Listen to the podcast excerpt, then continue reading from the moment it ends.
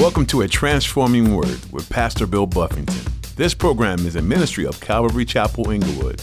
Today on A Transforming Word. There was a period in time in history where it was laughable that the stars of the sky were innumerable, but the Bible says that they were. The Bible says that you can't number the stars of the sky, that they're as many in number as the sands of the sea. But at an earlier point in history, they had actually made a telescope that could see so far, and they had not only numbered but named the stars that they could see. And so they said the Bible says they're innumerable, but we've not only numbered them and named them. Ha ha. And then we get better telescopes, and guess what? They're innumerable, just like the Bible said. Our understanding of Earth and space changes as science advances. For example, mankind once thought that the Earth was flat, but as Pastor Bill shares in today's message, the Bible never changes and is always correct. The Bible told us the Earth was round before science understood it to be. After telescope advancement, we learned the stars were so numerous they couldn't be counted, just as the Bible states. As you navigate the knowledge of the world, hold true to the certainties found in the Bible because they will never be disproved. Now, here's Pastor Bill in the book of 1 Corinthians, chapter 1, for today's edition of A Transforming Word. Verse 17 of chapter 1, it says, For Christ did not send me to baptize, but to preach the gospel, not with wisdom of words, lest the cross of Christ should be made of no effect. And I wanted to start there because it really leads us into what Paul's going to say today. Paul says, look, they were, you know, saying, I was baptized by Paul. Paul said, man, I'm glad I didn't baptize none of y'all except Crispus and Gaius because it was becoming a point of division for them in their carnality. And so, um, but we talked about that last week, how that Paul would not have said that if baptism was necessary for salvation. But Paul said, God sent me to preach the gospel. Paul said, The goal in my life is to share the gospel, to bring life to those that are spiritually dead. And he says this I didn't come with words of wisdom, lest the cross of Christ to be made of none effect.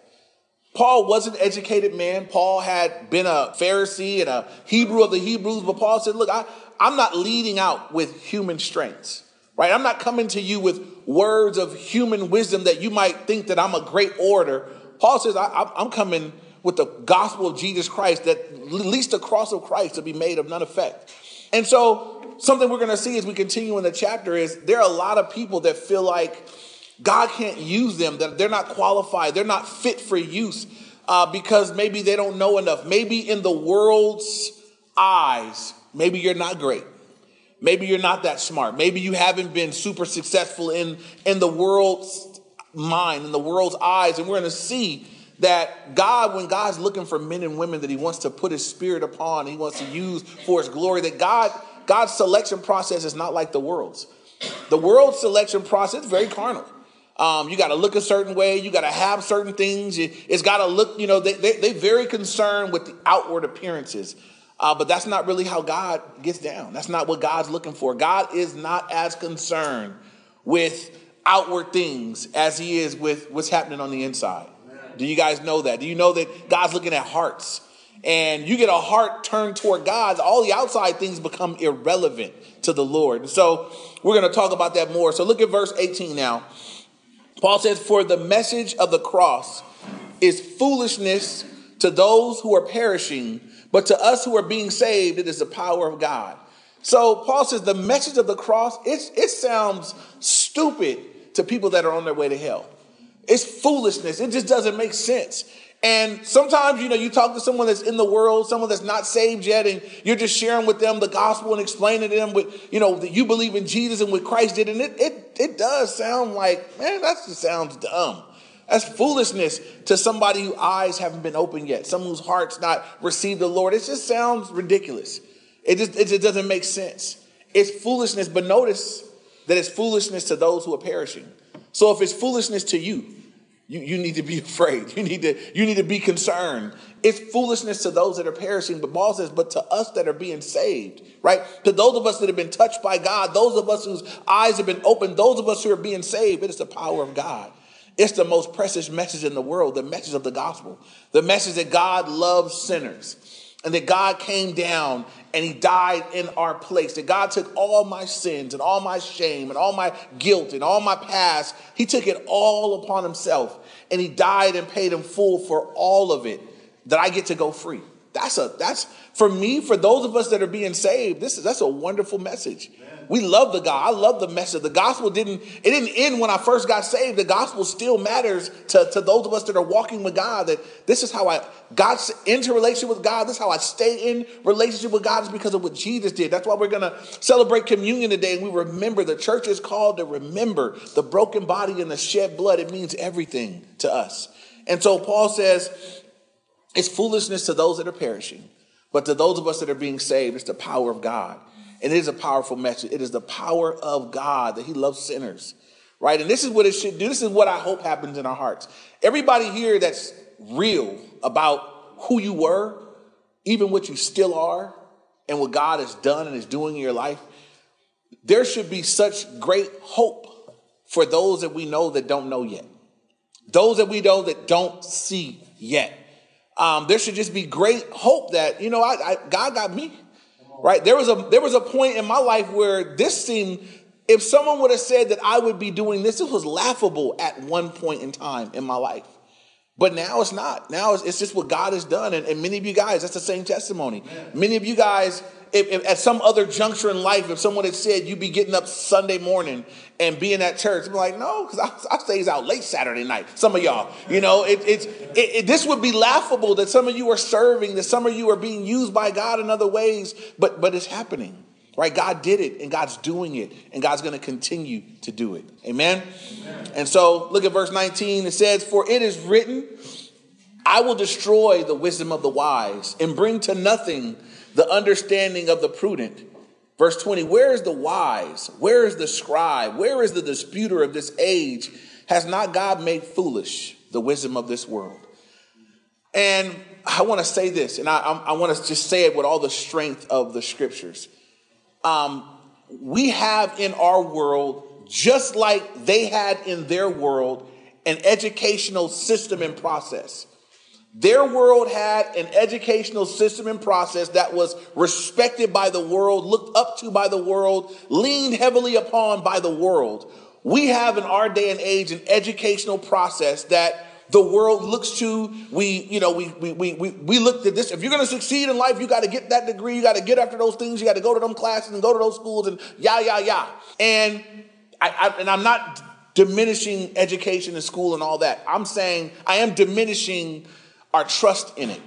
I am diminishing, I'm saying the fact that people trust in that, that they look to that, that's the way to get, that's not the way to get anything. You get what you're going to get through God. Now, God leads you to go, and you go and you do your best and you do well. But this is my thing. In this society here, the things that they were being taught, the things that they were learned, many of these things would conflict with the message of the scriptures, the message of Jesus, the message of God. It, it would be conflicting messages. And so, if you put all your marbles, if you put all your faith in the educational process that opposes the word of God, well, then your faith won't be in God after a while. The more educated you are, the more ungodly you will be. So, too, in our world today, if you send a kid to school that don't know God first, that doesn't understand that that teacher, when they say that the world was made, it's because they don't believe in God. If they don't go in with that foundation, they go in as an empty slate, they're going to come out of there in a not only not knowing God, but believing things that absolutely oppose the truth. And so God says, look, where's the wise people? Right? Where's the where's the scribe? Those are the education, the educated people of his day. Where's the disputer of this age? Has not God made foolish the wisdom of this world? And something that for the guys that were in the men's study, we were we're going, we, we just watched the thing on how we know our Bible's the word of God. And one of the things that if you if you study these things, right? Our world, if you're educated or you are something, you, you look to science. Science is that's where smart people look to, right? Well, check this out. One thing that's been consistent about science as far back as you can look is that it keeps being proven wrong over and over and over. The science of 30 years ago is laughable to the science of today because now they know better than they did then. But but 30 years ago when they were teaching it, they taught it like it was absolutely the truth.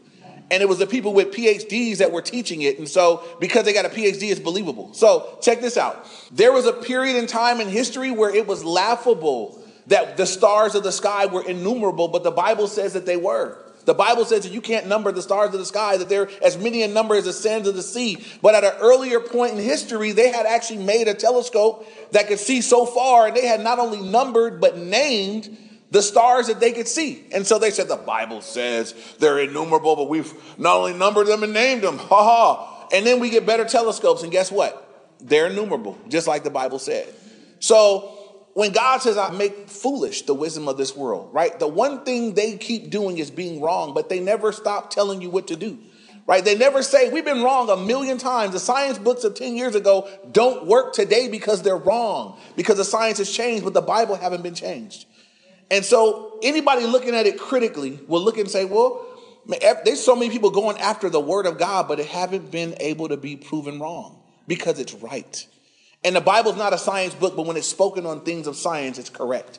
Right? Before they knew that the world just hung on nothing, Job said it. One of the first written books of the Bible that it's a sphere, a circle, that it just hangs on nothing. Right? There was all kind of different beliefs in, in earlier times about how the earth stood, where it stood, and everything else, but the Bible's right when it speaks, always right. So anyway, we can go on and on and on about this, but I, I just challenge you right? That you have a right view of the educational process in our world. It's it is our kids got to go to school and you got to go if you're going to get certain things you got to go through that process but we need them to go through that process knowing that those people don't know everything that when those people conflict with the word of god that they're wrong and god is right that they wouldn't have faith in a professor more than they have faith in god amen, amen. you guys follow what i'm saying i'm not saying that we don't use the system because we have to but don't put your faith in it and you make sure as you're sending your kids out, you make sure that this is the word of God. This is right. I don't care what your teacher said. The wisdom of this world, the wisest people in this world, and this may sound harsh to you guys, but I know that our world is full of educated fools. Educated fools. These are people that are very, very, very educated in the things of this world, but they're fools in that they don't know God. Hell is going to be full of educated fools. They educated themselves. They were so smart that they couldn't receive the truth of the gospel. You know why? Because the truth of the gospel is too simple. It's too simple. We're going to talk about that. So let's keep it moving. Verse 21. Sorry, verse 20, when they ask all those rhetorical questions, where is the wise? They're not anywhere. Where are the scribe? Where is the disputer of this age? He says, God is God is made foolish, the wisdom of this world. 21. For since the wisdom of God, the world through wisdom did not know God. It pleased God through the foolishness of the message preached to save those who believe. So no one ever got educated into a place of believing God, right? That's, that's what he's saying there. He says, in the wisdom of God, the world through wisdom did not know God. And then God said this, it pleased him, made him happy. It pleased God through the foolishness of the message preached to save those who would believe. And so we're going to find out the Jew and the Gentile are a little bit different. The, the Jews, it's going to tell us that they, they wanted, they always wanted signs. They wanted to see miracles. They want to see God do some spectacular thing. And the Greeks, they wanted, they were in the wisdom. They wanted something wise. They wanted some proof. And so God said, it pleased me through the foolishness of the message of the gospel, right? Just a simple message. God loves sinners, died on the cross, rose from the grave, and forgive to forgive you of your sins. If you put your faith in him, you can be saved. Right? Well, if you want a miracle, if you're if you're in a place where the Jews, when they say, I want a sign, well, the worst thing in the world for them was that Jesus would die on the cross. Where's we want miracles and signs, and he couldn't even save himself. He couldn't even get off the cross. It's not that he couldn't, he wouldn't. But for the Jew that wants a sign, that, that didn't work for them. That wasn't very appealing. That he died on the cross, they killed him. Um, where's the miracle? Where, you know, we wanted they wanted to see him jump off the cross or do some miraculous thing, but he died on the cross.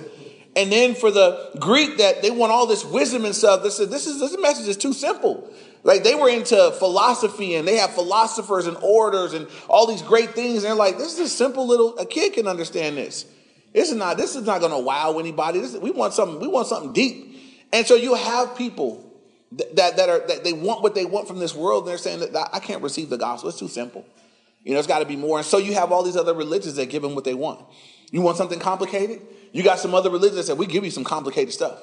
We'll make up some stuff. We'll make up a real doozy and, and just twist it and turn it in, in all kind of ways. And so why are there so many religions? Why are there so many beliefs? Why are there so many? Because people won't receive the gospel in its simplicity. And so there's additions, there's things added to it. Most cults, most cults use the Bible, but add to it. So Jehovah's Witness, they they use well, they they redid the Bible to fit their use, and then they have their magazines they got to go along with. This is really the Watchtower organization is their God. It speaks you know, like it's from God. And so they added the Jehovah's, the, the Mormons, they use the Bible and the Book of Mormon. You got to have this other revelation, another testament from Joseph Smith. You got to have something else to, to go along with it. The, the other Christian cult to use a Bible, you got to go through their discipleship process so they can hurry up and jack up the Bible for you. The Church of Christ cult, not the denomination Church of Christ, but the, the worldwide Church of Christ cult. You got to go through, they got to walk you through it and mess it up for you as you go. Most of them use the Bible, but they don't just give you the Bible. They give you the Bible and some other stuff, some other teaching, some other things. So we want to be careful, right? As we read through these things. And we're going to look at a group that God is saying, you know, Paul is saying these things to free them up, right? Don't be hindered by this, right? It's a simple message. And the goal of a simple message is that more people could perceive it. But if you come from a position where you want there to be miracles, or you come from a position and you want there to be, uh, want it to be, you know, deeper and wiser, well, then you'll miss out on what's right before you. And perfect example of this for you guys that have gone through the Gospels. How many times did Jesus do something miraculous? But they were like, you, you did this on the Sabbath day. And we're into our rules and our books. And our rules and our books say that you can't do a work on the Sabbath day. And you put spit in the sand, that's work. You made mud and put it in his eyes on the Sabbath. And you made him go wash on the Sabbath day. You broke the law. You can't appreciate a blind man seeing for the, the rules and the laws and the things. That's what happens with religion. That's what happens when you, you know you get your eyes off of who Jesus is. The simplicity of that guy when they confronted him, you know what he said? He said, I don't know all this stuff y'all talking. I know I was blind. And what? Now I see. Simple. He says, That's all I know. I know that I was blind. Now I see Jesus did it. Hallelujah. He didn't say that, but that's, that's how he felt, you know? And it's that simple what God did, but people get hung up. Please don't get hung up. I pray if, if we gather something from this, we can be happy to be simple, right? That we can be happy that, you know what, it's, it's a simple message. It's a simple truth, but it's a powerful message and it's a powerful truth. And I don't I don't need it complicated for me or for someone else. I want to leave it just where it's at. It's very simple. Well, you know, I, you mean anybody can just anybody, if anybody can just go? Yes, anybody can just go to heaven. Anybody. Anybody that believes, anybody that believes that Jesus died on the cross and rose from the grave and they repent of their sins and turn to him, they can go. Anybody. Ooh, rapists and mur- yes, everybody. Everybody. There's no sin on the list that can't go. You know, and again, we have people in our world that have a hard time with that. They feel like certain people shouldn't be able to go. But the, simple, the simplicity of the message, anybody. Let all who will come, all who will. And so that's what we need to be out there preaching to people. Moving on, he said now for 20, verse 22, for, for Jews request a sign and Greeks seek after wisdom. And that was the difference in the two groups. The Jews, they wanted signs, they wanted miracles, they wanted things. Interesting thing was that, because sometimes in our culture, we think if there could be more miracles, people would believe more. You know, we read the gospel and there are people that say, it seemed like God was doing so many miracles back then, walking through villages, healing all the sick people, casting out all the demons, blind people seeing, lame people walking. If God would do something like that today, more people would believe. But do you know that God was doing that then and they weren't believing? That they weren't believing? Do you know what the biggest miracle is? The biggest miracle is not a blind person seeing. It's not a lame person walking. It's not a person sick with a, you know, disease like leprosy or, or some, you know, some, some disease that ends in death being healed of that disease. The biggest miracle is salvation. Because if you get healed of your blindness, you still got to die. So if you, what if you get healed of your blindness and don't get saved? You're going to go to hell with two eyes? Woohoo! You know, so what if, what if you get, you know, you get healed of lameness and now you can walk and you walk until you go to hell? Like that's not the bigger miracle. The bigger miracle was the miracle of salvation. And so some people trip, but the Bible says that we're going to do even greater things than this. We are as we preach the gospel. That's a bigger deal than walking through a village and seeing somebody sick healed, to seeing somebody lost saved. The longevity of the miracle is greater. The impact on the individual life is greater. The impact in the kingdom of God is greater. Someone was added from the kingdom of light, from the kingdom of darkness. That's a bigger deal. But you know what? People want, I want to see miracles. I think if God did more of that. Um, but, but again, all you got to do is read your New Testament. And when God was doing miracles and when people were being, it didn't always equal more belief. Actually, sometimes the miracle would happen, it would cause the conflict. Peter and John healed a lame man on their way into prayer, and, and it became the cause for the Jews to attack them for preaching Jesus and beat them. It didn't mean more people got saved. It just it just caused more. It, it, you know, so even in my mind, I, I think that way sometimes. I think God, if you did this, they would really see and they would believe. And God's like, no, let them believe the message. Preach the gospel. Preach the message. The message is the power of God and the salvation. And so I have to I have to believe the Bible too. Right? My flesh believes that if you can see it, it would be better. And God says, no, no. Romans 1.16. I'm not ashamed of the gospel of Jesus Christ, for it is the power of God unto salvation. I have to believe that. I got to believe that the gospel is all they need. And let me share that and let God work. It is the power of God unto salvation. But do we believe that? Right? We need to believe it and we need to preach it like we believe it. So moving on, verse 24, but to those who are called, both Jews and Greeks, Christ, the power of God and the wisdom of God. Right? For those that are going to be saved, Christ is both the power of God and the wisdom of God. But he applies his power and he applies his wisdom in the way that he sees fit. Christ's power to see us forgiven, Christ's power to see us saved, Christ's power to raise from the grave, Christ's power is evident in his life and his ministry and, and what he makes available to us and his wisdom. Um, the, God's wisdom is made available to us as well, but it says again, the Jews request a sign, the Greeks seek after wisdom, but we preach Christ crucified. And it says to the Jews a stumbling block and to the Greeks foolish. I skipped that verse. So it says, but we preach Christ crucified, and to the Jews who want a sign, that's a stumbling block. Right? Why would it be a stumbling block that we're preaching Christ crucified? Because we want to see miracles and signs and God do something powerful, and you're telling me he got crucified. That's not powerful to us. And so to the Jew, it's a stumbling block. They're having a hard time receiving that because I want to see God do something powerful. And we have to all be careful about wanting God to be something that we want instead of what he said he would be. The people that were alive when Jesus came on the scene, they didn't receive Christ because they wanted a king to come and wipe out the Romans. They wanted someone to kind of take care of, they were being oppressed by the Romans. We want a king to come and, and take care of those Romans that are oppressing us. And what did Jesus came? He came humble. He came lowly. What did he do in his grand entrance? He didn't come on a chariot. He didn't come on some great white horse with armory and everything. He came riding on the back of a baby donkey. That's him. They're looking saying, that's that's him. that's the king of the Jews. Like we don't receive that. That's not what we expected. We wanted something grand and powerful. And God said, no, nah, came lowly and humble, riding on a donkey. Baby donkey. Not even a, not even a full grown you know, the colt of a donkey, you know. And just in the face of what they wanted, right? He says, How I'm coming. Take me or leave me. Right? Be careful about wanting God to be something that he didn't say he would be. Some people reject God because he didn't do things that they wanted him to do.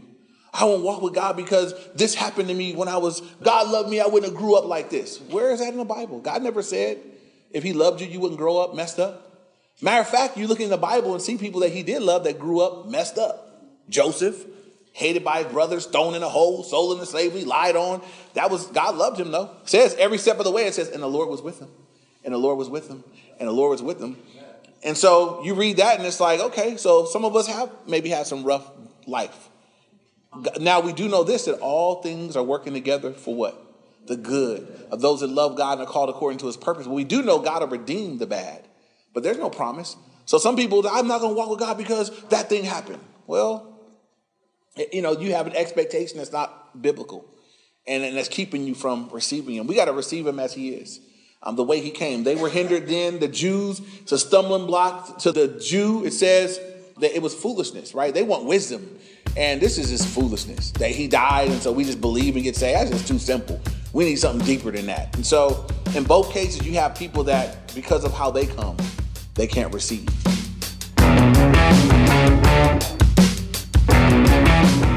You've been listening to a transforming word with Pastor Bill Buffington. Today's message from the book of 1 Corinthians is available to listen to again on our website. Just visit calvaryinglewood.org and click on media. Or you can download our mobile app to listen to more teachings. You'll find a link on our website.